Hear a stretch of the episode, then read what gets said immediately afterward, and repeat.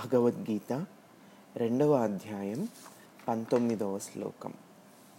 య ఏనం వేత్తి హంతారం యశ్చైనం మన్యతే హతం. ఉభౌ తౌ న విజానీతో నాయం హంతి న హన్యతే.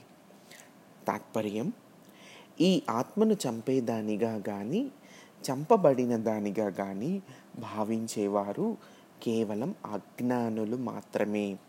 ఎందువల్లనంటే ఆత్మ చంపదు చంపబడదు. వివరణ మనం శరీరం కాదు ఆత్మ. శరీరం చంపబడిన ఆత్మ చంపబడదు. ఆత్మ అన్నదే కేవలం శరీరం నుంచి నిష్క్రమిస్తుంది. ప్రతి పుట్టుకతో ఆత్మ శరీరం శరీరంలోకి ప్రవేశి ప్రవేశిస్తుంది.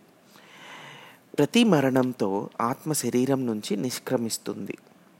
మనం ఎన్నెన్నో జన్మలను తీసుకుని ఉన్నాం. మరి తీసుకున్న జన్మలన్నిటి నుంచి నిష్క్రమించి ఉన్నాం. ఆత్మ అన్నది చంపదు చంపబడదు.